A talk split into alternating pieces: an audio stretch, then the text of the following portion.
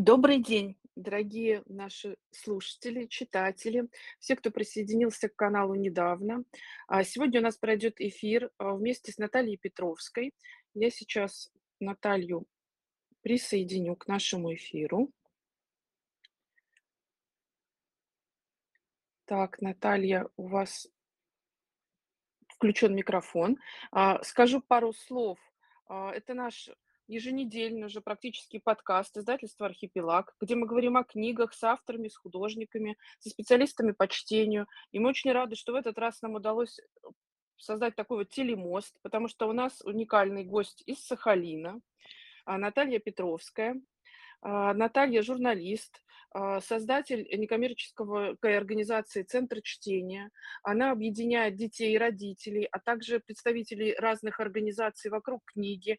И через музеи, спорт, кинотеатры, через любые активности а, приводит детей, ну и, наверное, можно сказать, и родителей тоже к чтению, потому что я видела вот репортажи с а, недавних мероприятий, где в том числе наш автор Юлия Кузнецова участвовала.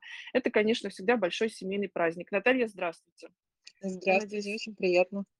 все правильно вас Меня слышно? Да, да, слышно, все хорошо.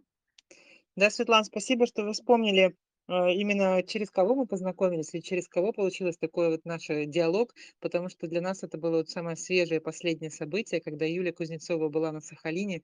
И вообще, признаюсь вам, что это была и давняя мечта именно Юлю привести, потому что с ней связано такое все детское подростковое чтение, ну, по крайней мере, у меня лично такой мой личный а, посыл такой любви к ней. Поэтому, наконец, моя мечта сбылась, и можно сказать, что из таких вот личных мечтаний личных таких душевных, как бы сказать, позывов и складывается, вырастают какие-то книжные проекты. И я думаю, это в этом тоже есть большая особенность и специфика вообще всей отрасли, что получается здорово и получается качественно тогда, когда действительно в этом есть такая большая часть души и любви.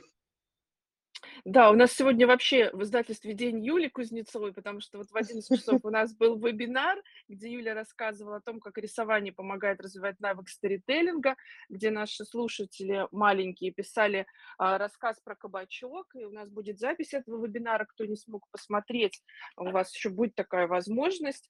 А, и вот совпало, да, что и наш эфир тоже на этот день пришелся.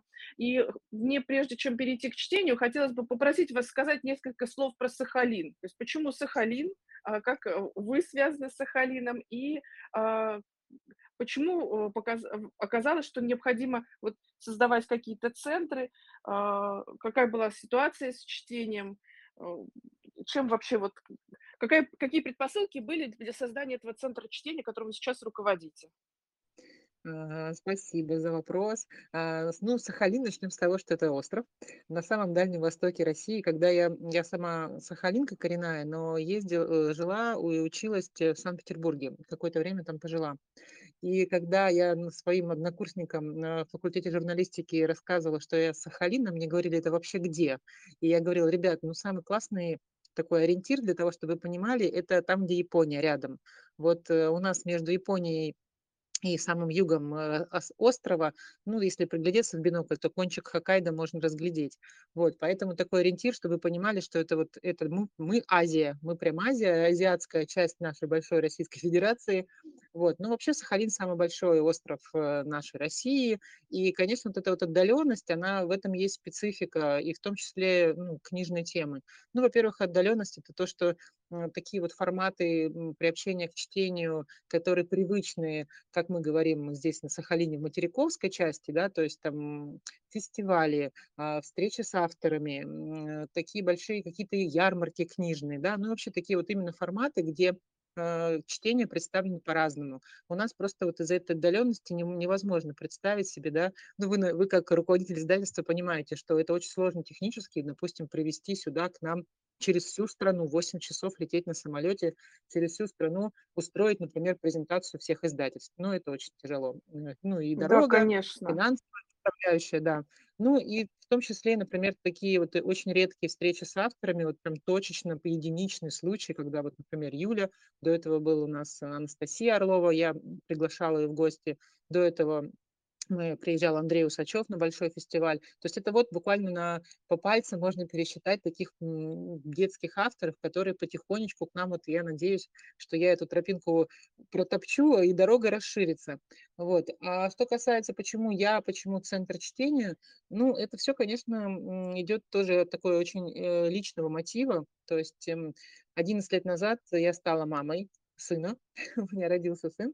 И когда я для себя вообще открыла такую вот, э, ну, сферу, как детская литература. То есть я до этого, а, училась на факультете журналистики, и, конечно, вообще литература всегда была такой в в круге моих интересов. Но именно детская литература открылась вот так 11 лет назад, когда родился мой сын. И я вообще поняла, что это такой невероятный именно инструмент родительства в первую очередь.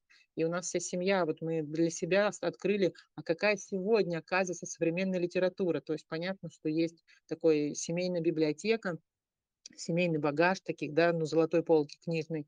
Но когда ты понимаешь, что, боже мой, а сколько всего интересного, замечательного, нового, то есть сколько современной литературы потрясающей, и какие формы интересные, как с ними, этими книгами можно работать, и какие театральные постановки по ним. Ну, не, не мне рассказывать, да, в книжной группе, э, как можно вообще ну, преподнести книгу. И поэтому я поняла, что я огляделась по сторонам, и думала, ну как же мой ребенок, он читатель, он маленький, но он читатель, потому что в нашей семье было принято читать, но пойти было, оказывается, некуда. То есть это вот книжного сообщества, ну, не считая, понятно, библиотеки, его не было. Не было никаких нас там особых постановок в театрах, не было каких-то событий, встреч с авторами. Это все было такое, знаете, ну, очень консервативное, такое вот классическое, как вот, э, как мы привыкли, не знаю, ну, то есть, совершенно не по-новому или как-то не не свежо это было. И в тот момент, э, конечно, все вот этот, э, благодаря нашей запрещенной сети, как сейчас говорят, всё это я стала смотреть, какие интересные события происходят по книгам в Москве, в Петербурге, вот, ну, вообще вот европейской части. Ну, и мне захотелось, чтобы мой сын был частью этого сообщества, чтобы он смотрел, естественно, он маленький, он должен наблюдать это не через экран телефона, а он должен присутствовать, э, трогать все руками, а, быть частью этого книжного сообщества. Я поняла, что надо его создавать своими руками. Раз его нет, будем делать, если можно так сказать. Вот, Да, в больших городах мы часто А? воспринимаем, как в больших городах мы часто воспринимаем как должное, какую-то обыденность, что все время много каких-то событий происходит, книжные магазины разного формата, какие-то фестивали, встречи, то есть это такая обычная жизнь. Надо стоит представить, например, когда этого нет, а, а как это сложно создать. И на самом деле это абсолютно не только согласна. проблема Сахалина, но и а, мы получаем отзывы, вот мы проводим фе- фестивали, где наши авторы и художники какие-то мастер-классы, чтения а, проводят. И мы получаем из каких-то маленьких городов а, обратную связь. Нам люди пишут, что это вообще невероятно, когда а, мой ребенок увидел своего любимого автора, да, пусть онлайн, но все равно он с ним как-то познакомился.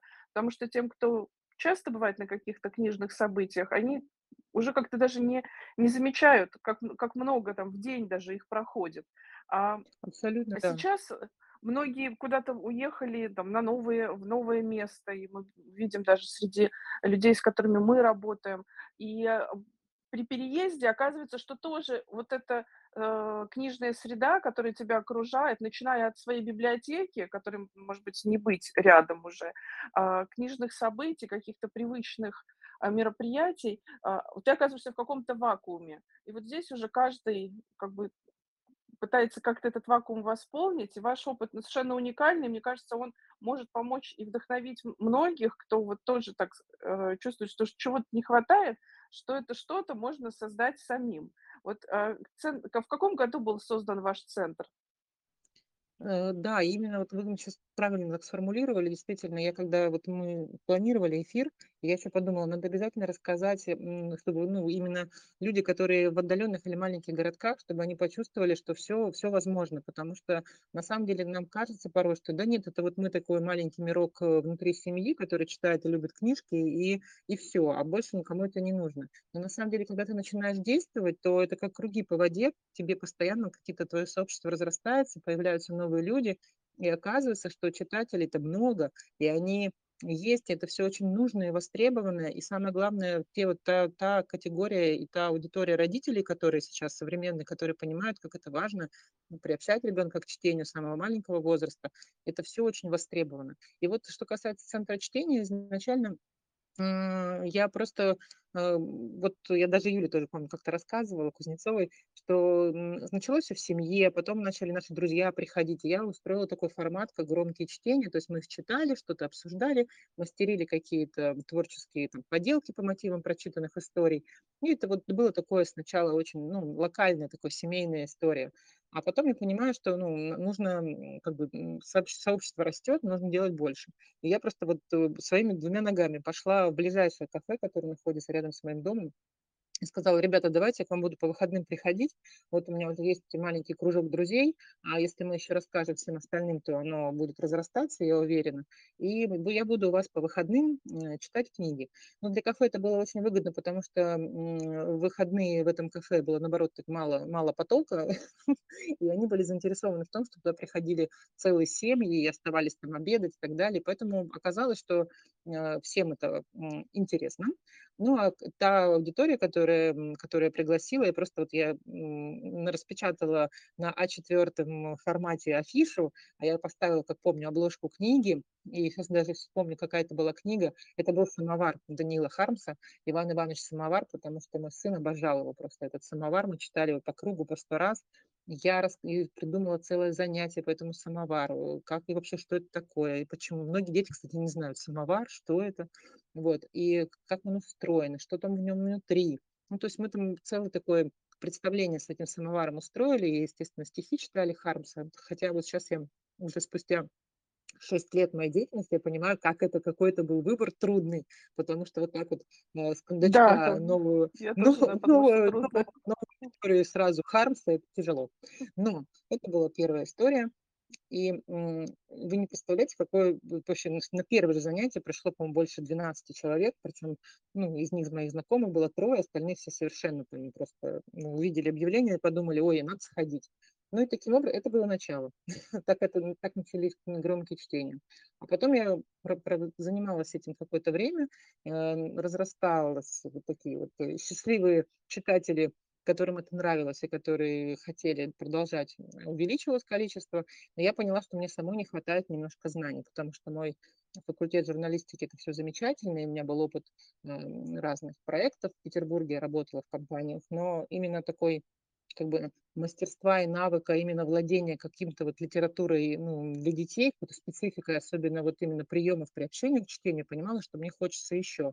Я мониторила разные там интернет-ресурсы, очень много всего читала, и какую-то даже иностранную литературу. Но в итоге я нашла Российскую государственную детскую библиотеку, которая как раз, э, в 18 году запускала 1 курс профессиональной профпереподготовки на детского библиотекаря. И вот я благополучно познакомилась, поехала даже в Москву, побывала в библиотеке. Это был такой для меня для меня замечательный опыт. И прошла этот вот годовой курс. И сейчас, спустя годы, я понимаю, какое это было такое подспорье для меня, и оно вселило мне уверенность, что я всё правильно делаю. Потому что многие вещи делались так на интуиции, только отталкиваясь от собственных детей, от моих родных детей. Я на них смотрела и понимала: мгм, работает, надо делать. И вот сейчас, конечно, спустя 6 лет у меня регулярные читательские группы. Это я имею в виду авторские, да, которые я веду сама как педагог, Мгм. ну, как педагог и библиотекарь. Они у меня разных возрастов, начиная от 4 лет, заканчивая 14 лет подростками.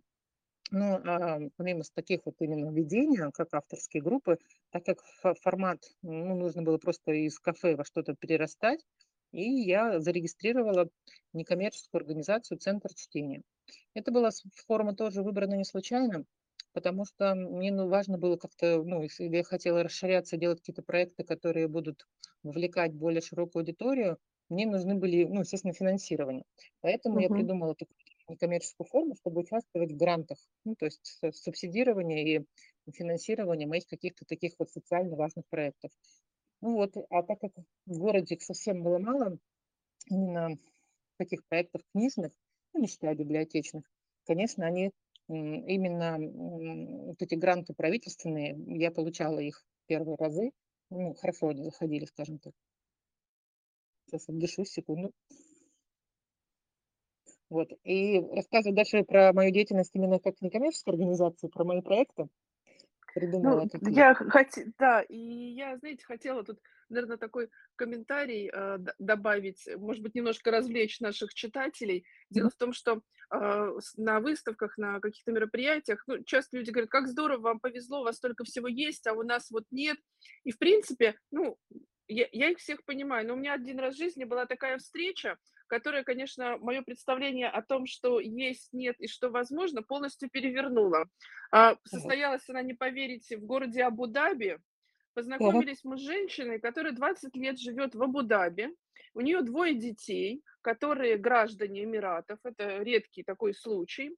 И, а, она сказала она, услышав русскую речь, сказала, что мы очень соскучились по русской речи, пригласила нас в гости, и мы с моими детьми, вот мы были у них в гостях, у них там живет кот Васька. То есть совершенно такая необычная была встреча.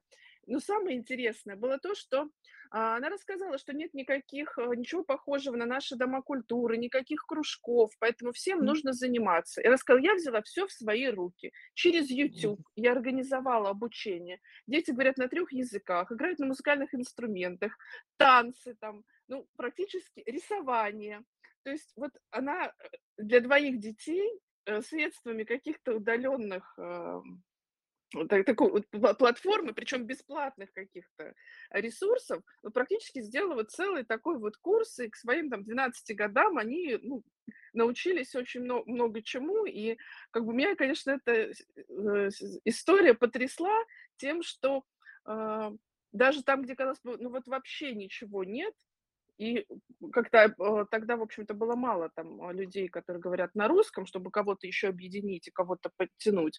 Но даже в такой вот ситуации, кажется, можно сохранить и у у детей хороший русский язык, потому что они хорошо говорят, читают по-русски, и обучить ещё много чему. Поэтому, э, э, наверно, мои представления о том, как окупаются усилия, они значительно изменились.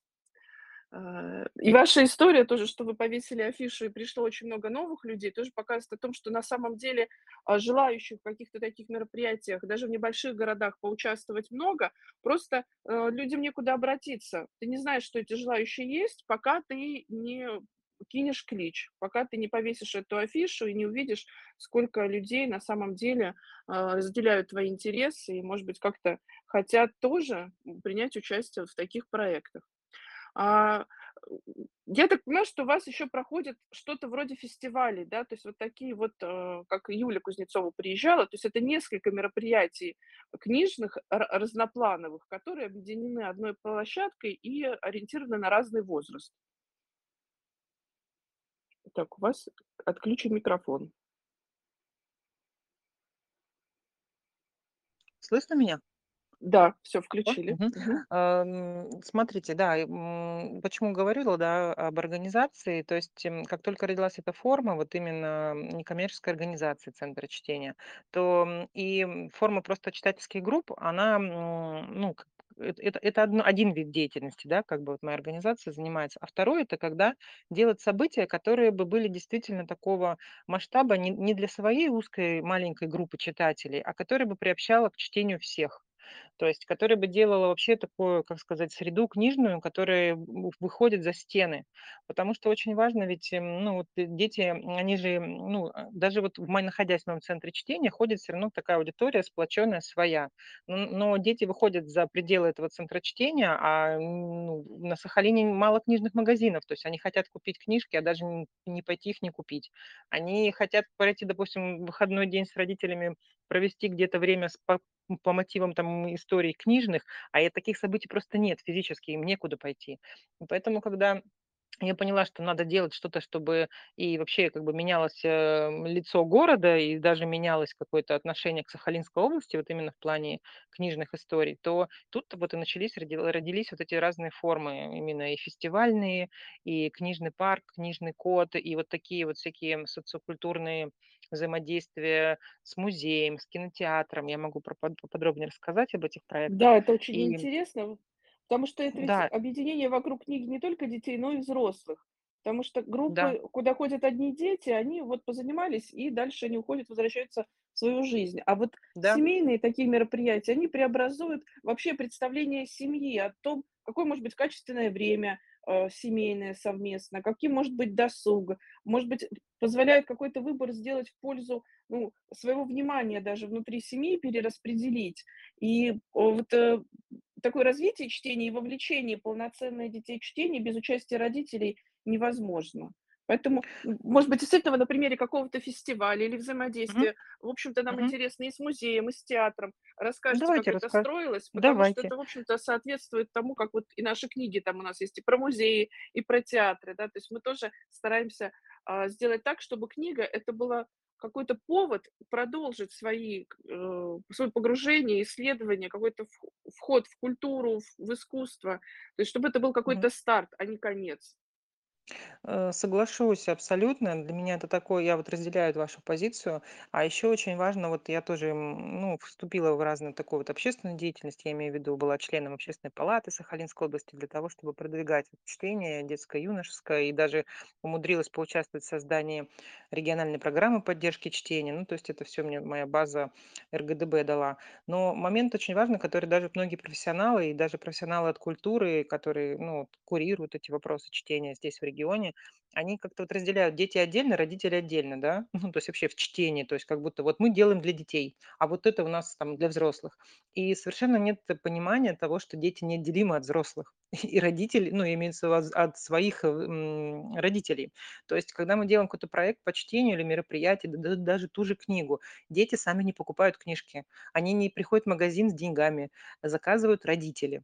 Дети не приходят на мероприятия, их ведут за руки папа и мама. И вот очень важно вот это вот, м, как бы такая вот повышение читательской грамотности родителей. Это все как-то вот, знаете, это все в одном. То есть это вот, э, про Да, приобщение абсолютно с книжки, вами это все, согласна. да, это это это это это про про книжки для всех. И когда вот эта вот мысль, ну, как бы для меня это очевидно, я понимаю, и, э, когда мы стали это делать и показывать, вы говорите, да, что для сообщества это тоже важно, и для профессионалов чтения. То есть, например, вот один из первых проектов, который родился, такой был именно с музеем, с краеведческого у нас есть такой большой, крупный, а, в нашей, нашей области, а, Сахалинский областной краеведческий музей. Он действительно такой помпезный, красивый. Это единственное такое сохраненное здание, которое осталось с эпохи Карафута, когда здесь на юге Сахалина были японцы. И оно действительно такое торжественное, там большая коллекция. То есть это прям такой, ну, серьезный такой музейный, как сказать, серьезное музейное заведение, да. И, конечно, у них свои задачи. У них там приобщение к краеведению, знакомство, просвещ- просвещение, научная деятельность. А проект рождается всегда, вот мой, мои читательские проекты рождаются от запроса аудитории. То есть дети пошли в начальную школу, мои, ну вот мой сын пошел в школу. И я посмотрела на эту, вот программу по чтению с первого по четвертый класс.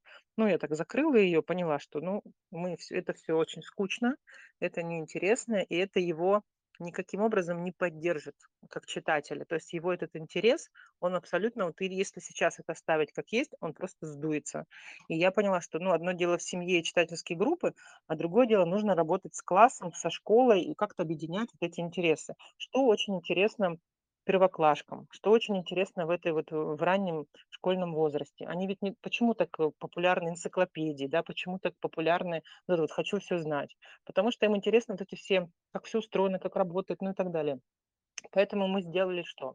Я придумала такой проект, который назывался «Читает школа, показывает музей». Мы договорились с Краеведческим музеем Сахалинской области, что мы погружаем и разбираем произведения школьной программы по чтению начальных классов через экспонат музея. Это делалось вот, вот прямо на пальцах объясняю, да, как. То есть, например, у них там по программе проходят сказки, там «Лиса и журавль». Ну, понятно, кто ее не знает, как это, ну, довольно-таки, ну, как сказать, не, не Да. увлечешься чтением. Но и мы пришли в музей, и мы сказали, у нас есть сахалинский журавль, уникальный, там какая-то птица, которая только у нас гнездится еще в Японии. У нас есть сахалинская лиса. Мы говорим: "Ребята, мы показали им эти экспонаты, мы рассказали им об обитании здесь у нас на Сахалине, каких они там, в чем их особенность, уникальность. Прочитали эту сказку, разработали, поговорили про художественный текст, как оно там устроено, какая-то сказка, а потом их спрашиваем: "Как вам кажется, а действия-то у нас этой сказки могли проходить на Сахалине? Ну, вот есть лиса, есть журавль. У нас-то могло такое случиться?" И вот они там рассуждают, думают, создают там какие-то у них там создали мы такой литературный дневник. Читательский, где проводили мостики между вот экспонатами музея, а, между такой ну, информационной составляющей, да, такой краеведческой, а, там, географической, вот этот, про, про зверей информация, и с художественным текстом. И тогда они начали сказки читать. Они начали искать еще, а что еще, если какие животные там в сказках есть, допустим, у нас на Сахалине могли действия происходить.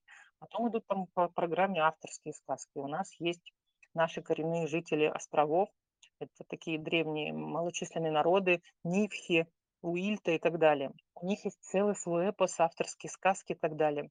Дети читают эти сказки, они не понимают вообще, что это за слова. Что это такое, там какие-то там ну, названия вот этих вот там каких-то коробок, каких-то одежд или там еды, которые в Нифхе использовали в своем бытии и культуре ежедневной. Мы говорим, из музея приходит сотрудник и приносит все это. И вот у нас мальчики превращаются в героев из сказки, начинают учиться, как нивские мальчики там осваивали стрельбу из лука прямо в классе, девочки начинают там звенеть, играть на бубенчиках, там, которые национальные, культурные вот эти их. Э, изучаем все традиции, костюмы, игры и так далее, как вот они взрослели. И тогда они говорят, ой, а я-то в субботу пойду, наверное, поведу маму в этот зал, который посвящен Нивхам, и буду ей рассказывать. Я говорю, правильно, иди. А еще что есть почитать? Я хочу еще почитать там про Нивхов. А есть еще вот такая сказка, вот такая. И таким образом мы разобрали всю программу, ну, то есть и подобрали под каждый текст как какой-то экспонат из музея. И через погружение в экспонат э, музейный а, мы изучали такой мостик в художественный текст. И дети вообще не заметили, они просто не заметили, как они ну, легко освоили литературную программу. Как это было увлекательно, потому что все это было вот так вот, ну, наглядно, все это было зримо Да, это очень. потрясающе, конечно. Я бы сама с удовольствием на такой экскурсии побывала. Очень люблю сказки. И вообще, мне кажется, это такой э, очень важный пласт до того, как ребенок начинает знакомиться с любой другой литературой, да, когда он э, вот этот словарный запас приобретает, эти сюжетные ходы, и в такой увлекательной форме, в наглядной. И все-таки как удивительно, что э, вот еще занимаясь вопросами обучения взрослых, как много инструментов э, для, в обучении взрослых используется и называются, что нужно обязательно, чтобы человек и увидел, и услышал, и, по, uh-huh. и почувствовал. И как в то же время мы малого ждем от детей, то есть мало им предлагаем. А, как вы правильно сказали, что нужно увлекать родителей, потому что мало просто купить и отдать ребенку книжку. Вот на, читай. То есть нужно да. что-то проделывать, чтобы он погрузился, и он хотел читать дальше, дальше и дальше. И вот вы, например, музея со сказками провели, а я ну, могу тоже такой привести наш пример. Вот у нас есть серия «Великолепная десятка», где мы рассказываем, вот у нас сейчас выйдет книга про змей, и у нас первая книга «Ящерицы» вышла, мы пошли в Дарвиновский музей, и там э, три среди экспонатов три ящерицы из нашей книги. И как хорошо угу. дети реагируют, потому что они уже да. прочитали. Ведь ты приходишь в музей, там экспонаты, экспонаты, экспонаты, на что смотреть? Вот это вот точка входа, чтобы интерес развивался, ты должен ее создать ребенку, она не возникает сама. А когда ребенок прочитал, он уже знает, о чем речь, у него этот момент узнавания, радости, что он здесь ну, ориентируется, он здесь как бы не чужой, он здесь находится, и он может ну, он понимает, где он находится. Присваивает, да, вот присваивает да, себе прис, он присваивает, да. Угу. И он дальше уже э, совсем с другим интересом. Ну, сказки это вообще, конечно, изучение сказок вот в таком вот формате, э, это вообще потрясающий, конечно, опыт. И э, есть такие музеи, например, вот музей кочевой культуры в Москве есть, где они делают экскурсии, где рассказывают о быте разных народов. И это тоже очень интересно, потому что, э, как правило, ну, вот все сказки э, там, разных народов тоже в каких-то жилищах происходят, и ты не очень себе представляешь, что там происходит, потому что как все это выглядит. А, в Москве есть, например, музей Востока, где есть цикл на пять лет по сказки Востока он называется, и там рассказывается про сказки, и плюс можно посмотреть экспонаты, которые к этому относятся. В общем, очень близко к тому, что вы делаете, э, и, конечно, это потрясающие результаты дает. Спасибо, что подробно рассказали. А, да, Если да, можно, потому может что быть, на про конкретике. театр, Угу. про спорт что-то еще расскажете, потому что а, Да, вот музей как-то такой кажется более очевидный, а вот про спорт хотелось бы, да, то есть что можно сделать, спортивные события тоже много где бывают, вот как можно связать книгу и спорт? Да, э, разрешите только еще одну мин буквально 3 минутки расскажу еще о Конечно. проекте, который вот прям уже его взяли на ежегодный формат, и он идет прям каждый год теперь. А, это тоже очень, казалось бы, на поверхности идея и очень, ну, очевидная литература в кино. Ну, то есть то, что происходит, то, что очень много экранизаций, конечно, сделаны на в основе лежат классические тексты литературы. И тоже все пошло от запроса именно аудитории, то есть ребята, старшеклассники, ну, не они им с трудом осваивают классические тексты сегодня, особенно школьные программы по литературе десятых-одиннадцатых классов. И мы договорились, тоже я написала проект, мы сделали со старейшим кинотеатром нашей области, то есть он прям такой старинный, прям один из самых старых. Мы договорились с киностудией «Мосфильм» о предоставлении нам экранизации, киноэкранизации классики, то есть «Обломов», «Отцы и дети», ну, то есть все такие вот э, прям классические фильмы, которые а, в школьной программе по литературе изучаются. И мы тоже все это очень обыграли, так мы сделали и конкурс эссе, и кинорецензий, и кинокритик рассказывал, представлял каждую картину, и читательские дневники такие в формате рабочих листов разработали с педагогом-словесником в помощь освоению вообще этой программы, этого произведения. И тоже казалось бы, ну что такое там, подумаешь, кино, ну что, включил там на любом себе там ютубе или на любом торренте и смотри себе на здоровье. Но, как оказалось, не смотрят они классику сегодня. Вот это вот советская, старая, с классической музыкой, там, потрясающей игрой актеров, с костюмами, насколько все это детально проработано, какие там, оказывается, идеи заложены, многослойные. Но а, не- они не только не читают, они не смотрят такое кино, потому что это тоже сейчас труд. Ну, для них, для Да. старших, для подростков, это труд посмотреть вот такое старое, медленное кино. Оно очень похоже с освоением произведения текста классического, потому что здесь нужно замедлиться, здесь нужно вчитаться, вдуматься. Э, Когда а, там один пароход в кадре плывет там три минуты, они сидят и говорят, ну когда, когда, когда будет действие? А мы объясняем, ну подождите, сейчас начнется. Но многих во многих это очень попадало, и они вот только выходили такие немного ошарашенные, и они такие: "А "Это что?" Это они "Бесприданница" по Островскому, да, "Жестокий романс". Говорят: "Это что, такая Лариса Гузеева была?" Они привыкли, что Лариса Гузеева- это вот мем из "Давай поженимся", понимаете? А оказывается, Лариса Гузеева играла эту звездную роль вот этой вот девушки-красавицы, да, которая была там предана: "Я вещь, я вещь". И они выходят и просто в шоке. И даже учителя, которые там вытирают слезы и говорят: "Я вспомнила, я поняла, почему я так ненавижу Никиту Михалкова". То есть они как тронуты были всеми этими. Ну, это представьте огромный зал, кинотеатр, то есть на на большом экране, э, звук, э, ну, то есть это такое погружение настоящее. И вот это оставили сейчас на этот проект вошел такой, он был оценен здесь у нас на уровне города, департаментом культуры, и он стал ежегодным, и сейчас добавляются туда программы, ой, кино из школьной программы средних классов, то есть, ну, чтобы детям вот в помощь освоения этой литературы. Это вот то, что на Да, это поверхности, прекрасная бы. Да, то, что на поверхности, но когда это нужно было когда нет упаковать большого красиво. количества театров вокруг, да, потому что, опять же, вот люди, которые живут в больших городах, у них есть возможность смотреть классику в театре. Мгм. и э, в разных театрах, да, в разных исполнениях, в современных каких-то, на театральных фестивалях. Конечно, не все это делают, потому что а, и театр, и кино, вот такое, как вы сказали, медленное, оно, это тоже интеллектуальный труд, и Да, требуется определенная подготовка, чтобы получить удовольствие от этого интеллектуального труда. То есть совершенно так же, да. как и с чтением, оно не происходит вот просто, когда ты кому-то дал доступ, да, включил и пошло. Но вот то, что это смотреть на большом экране, и то, что есть вот листы э, для читательского дневника и какие-то у вас э, конкурсы, а, которые вокруг, то есть это ну, целая программа, да, когда ты У нас там произведение фотозоны рассматриваешь, Обломова, у нас фотозоны о, отцов и ничего себе, детей, там просто чё только нет. Да, там интересно. Ну, это я говорю, что, очень важно, вот я может быть, это звучит так потребительски, но вот эта вот упаковка, то есть как ты это подашь, Нет, форма. конечно. Очень важна Для детей, форма. для подростков Да, особенно это очень важно. да, И мы тоже об этом все время говорим, что не нужно доставать пыльную книжку, с, э, где где-то с дачи, что вот, ну, все таки у нас эта книга дома есть. Дети хотят видеть красивые книги, интересные иллюстрации необычные, чтобы они вовлекали, погружали, дали давали возможность вот какой-то развивать эстетический интеллект, да, мгм. свою, э, свою способность вот эти, э, нюансы видеть. А, поэтому, конечно, то, что это сопровождается разными действиями, и в том числе и там, ну, такими какими-то веселыми, да, там уж можно пофотографироваться. То есть эта Мгм. литература, эта классика становится ближе, она становится уже не чем-то таким далеким, а становится Да, чем-то, да, то есть они что как-то что они твоей частью твоей жизни. Да. Да, у нас еще и такой визуальный образ мы разработали, что Достоевский такой в модном образе на велосипеде, только голова его старая от фотографии, а он такой модный парень на велике вкатывается в кинотеатр. Это баннер висел на всю стену, а, кинотеатра, и они так шли, такие так: "О, типа, да, ну, это это это наша тема". То есть они даже через такое вот, ну, присвоение и, мы то, что мы сделали Достоевского доступным и понятным, я имею в виду даже просто вот внешне.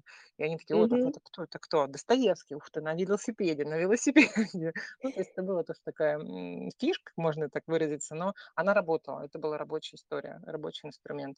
Если мы говорим про спорт, вот я расскажу, ну, еще потом вернусь именно к форму фестивальная, да, форма форма книжного парка, расскажу. А про спорт тоже интересная вещь. Опять же, мы это в поддержку чтения и пропаганды, да, вот так слово, конечно, грубовато, но, наверно, больше поддержка интереса и продвижение чтения. То есть очень важно, ну, на мой взгляд, и вот моей организации миссия, то есть донести, показать, что чтение- это не что-то какое-то такое сокровенное, сакральное действие, а что чтение- это просто, ну, вот это каждодневная норма, которая, она всегда с нами. Не надо из него делать, ну, особенно в семье, создавать какой-то вот, м, ну, трепет вокруг чтения. Да, ребят, ну, чтение, вон, пойдем на фестиваль? Пойдем. А пойдем сегодня там в кино? Да, пойдем. Пойдем туда. То есть это должно быть такое очень простое, нормальное действие каждого дня. И поэтому спорт возник не случайно. У нас очень популярно в городе, вообще славится на на весь Дальний Восток, в центре нашего города практически расположен так называемый спортивно-курортный комплекс "Горный воздух". Это гора, ну, настоящая натуральная гора, которая там больше, по-моему, 12 трасс у нас уже сейчас. То есть там подъемник, эм, 600 602 метра над уровнем моря гора, и поэтому чем он прекрасен, популярен? Тем, что практически в черте города у вас, э, трассы совершенно разного уровня, сложности. У нас проходят разные там всероссийские соревнования, и у нас сборные сборные готовятся на всякие олимпийские игры, которые вот здесь в Азии проходят. Сюда приезжают сборные и горнолыжные, и лыжные, и беговые лыжи. То есть весь этот история с лыжами очень у нас здесь популярна и прям, такая действительно доступная для простой аудитории, я имею в виду для людей. Можно прийти, взять всё это в аренду. Очень много школ действует, эм, для детей самого раннего возраста. И вот такая вот, мы все говорим: "Пойдем на гору, пойдем на гору, на гору". То есть это, ну, в зимний период и поздней осени, даже вот весны- это такое нормальное действие, быть на горном воздухе, то есть там, кататься на горных лыжах. И вот каждый год они организуют закрытие сезона. Ну, то есть закрытие лыжного сезона официально, устраивают такой праздник, прям фестиваль у них, э, "Весна на высоте". Они, устраивают там спортивные, музыкальные мероприятия. И каждый год это, знаете, как, прям по-настоящему там каких-нибудь больших курортах, то есть они там устраивают какой-то такой карнавал, а, костюмированный спуск на лыжах, на досках. И мы поняли, что, ну, нужно, а, бороться со стереотипами, что спорт, он либо спорт, либо ум. Нет, на самом деле здоровый образ жизни- это и ум, и спорт. Поэтому Да. давайте-ка мы мы пришли вот, э, в этот на этот курорт и сказали: "А может быть, мы в этом году сделаем книжный спуск и предложим всем участникам нарядиться в костюмы по мотивам любимых книг? А пусть это будет Гарри Поттер, Чебурашка или, не знаю, кто угодно из любого любой взрослой литературы, но, а, предложим нашим спортсменам, нашим гостям, а, нарядиться в любимых персонажей из книг". Это просто, ну, зашло на ура, то есть были все счастливы, сказали: "Конечно же, да, давайте". Ну, и этого было недостаточно просто объявить: "Приходите и катитесь". М, ну, соответственно, нужно было еще организовать целые там, а, целые литературные площадки, чтобы поддержать эту тему. И поэтому там родилось много разных еще задумок, идей, концертной программы, и классики на лыжах. Оказывается, стали копать, оказывается, у нас и Лев Толстой-то был, ам, любитель лыж, а Булгаков так вообще гонял на этих лыжах. Там просто один из самых у нас популярных, его видов спорта и любимых был. Ну и и как оказалось, когда стали всю эту тему поднимать, очень много, ну, классиков, кто действительно любили эти зимние виды спорта. И одна, например, из площадок, мы сделали пункт скорочтения, а, по мотивам стихотворения Даниила Хармса "Как Володя быстро с горочки летел", если помните, да? Как он и Володя с той поры не катается с горы, когда он там кубарем насобирал. Вот, и там будет Ну, потрясающе, конечно, такая да. концепция всё всё в себя объединила. Я думаю, сейчас все, кто живет в больших городах, просто завидуют Сахалину и уже хотят ваши мероприятия. Я так точно. Поэтому, А э, представляете, какое совпадение у нас еще, я, извините, что перебью до конца. Оказалось еще, что именно этого 8 апреля, то, что у нас будет большое мероприятие, именно в этот день, а, по всей стране происходит, э, замечательная просветительская акция, которая называется "Тотальный диктант". Ну и, конечно, Мгм. у нас на Сахалине тоже он проходит, обычно очень консервативно, в стенах библиотеки, либо, может быть, в музее. А тут мы сказали: "А мы, м, бронируем точку, а, вот тотальный диктант на высоте". Мы забронировали самое высокое кафе, и тотальный диктант будут писать люди на уровне 602 метра, на уровне моря, на высоте. Вот, то есть, м, открыта регистрация, мы пригласили, он называется у них диктатор, это человек, который диктует. И вот у нас будет возможность, э, проверить свою грамотность на самой высокой точке острова. Вот такую мы придумали историю. Сейчас идет активная регистрация. Также там будет у нас и фотокросс книжный, то есть люди будут, а, по мотивам школьной программы по литературе, а, воссоздавать обложки книг. Ну, то есть то есть там прям на горе в течение 2 часов им дается задание, они должны сделать фотографии, а потом, на одной из площадок мы выстраиваем такую фотосушку, где будем представлять, э, лучшие фотографии. Ну и, соответственно, всё тут там везде заявлены призы. То есть люди еще поборются за такие довольно вкусненькие, можно так выразиться, призы. Ну, кто за лучшее, фото, за лучшую творческую работу. Ну вот, Здорово, мы спорт тоже спорт будем рады в ка в каких-то дальнейших ваших мероприятиях как издательство принимать участие. Я думаю, многие, кто нас в эфире послушал и послушает потом запись, наверно, м, о почерпнет что-то для себя, для как бы для своих каких-то идей, что домашнего досуга, да, там, может быть, книжной спартакиады семейной, что Мгм. для каких-то мероприятий. И, а, вот, э, центр чтения Натальи Петровской, вот он есть в "Телеграме", поэтому я призываю всех подписываться, следить за проектами, которые есть, потому что это, конечно, большое вдохновление, большое счастье, что можно найти единомышленников. Вот даже буквально нас разделяет там, э, ну, практически вся территория Российской Ну Федерации, да, потому да-да. что я на одном конце нахожусь, вы на другом. И, а, это здорово, что мы благодаря книге можем находить, э, своих единомышленников, людей с общими ценностями, какие-то такие мероприятия проводить и обмениваться опытами. А я, в свою очередь, у нас будут последующие наши фестивали. Наталья, я уже заранее вас приглашаю выступить, Да. рассказать у нас, потому что мне, конечно, хочется, чтоб как можно больше людей, и профессионалов чтения, и просто родителей, а, узнали о вашем опыте, о вашем центре и тоже вдохновились, и, в общем-то, не жалели время на, а, любые мероприятия, связанные с чтением, с музеями, с театрами. Потому что, конечно, это вклад в будущее и детей, и свое, и, а, создание среды такой комфортной и важной, которая там важна каждому. И, э, я благодарю вас за сегодняшнюю встречу, очень интересную. А, будем на связи, будем сотрудничать дальше. Так, Наталья, у вас отключился опять микрофон.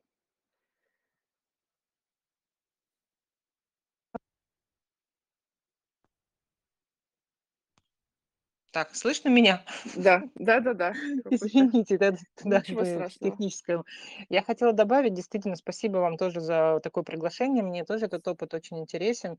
И, здорово, что вы в своих книгах, и вообще вот ваша такая концепция, действительно, что книжки- это не просто книжки, а что это такие ключи, которые открывают дверцы в разные сферы, в разные направления. И самое главное, что они объединяют детей родителей, и, ну, и другие аудитории. И, очень важно вот тоже в моей всей этой деятельности, да, можно любую идею изобрести, можно, да, там хоть на Луну полететь читать книжки, но важный вопрос: зачем и для кого?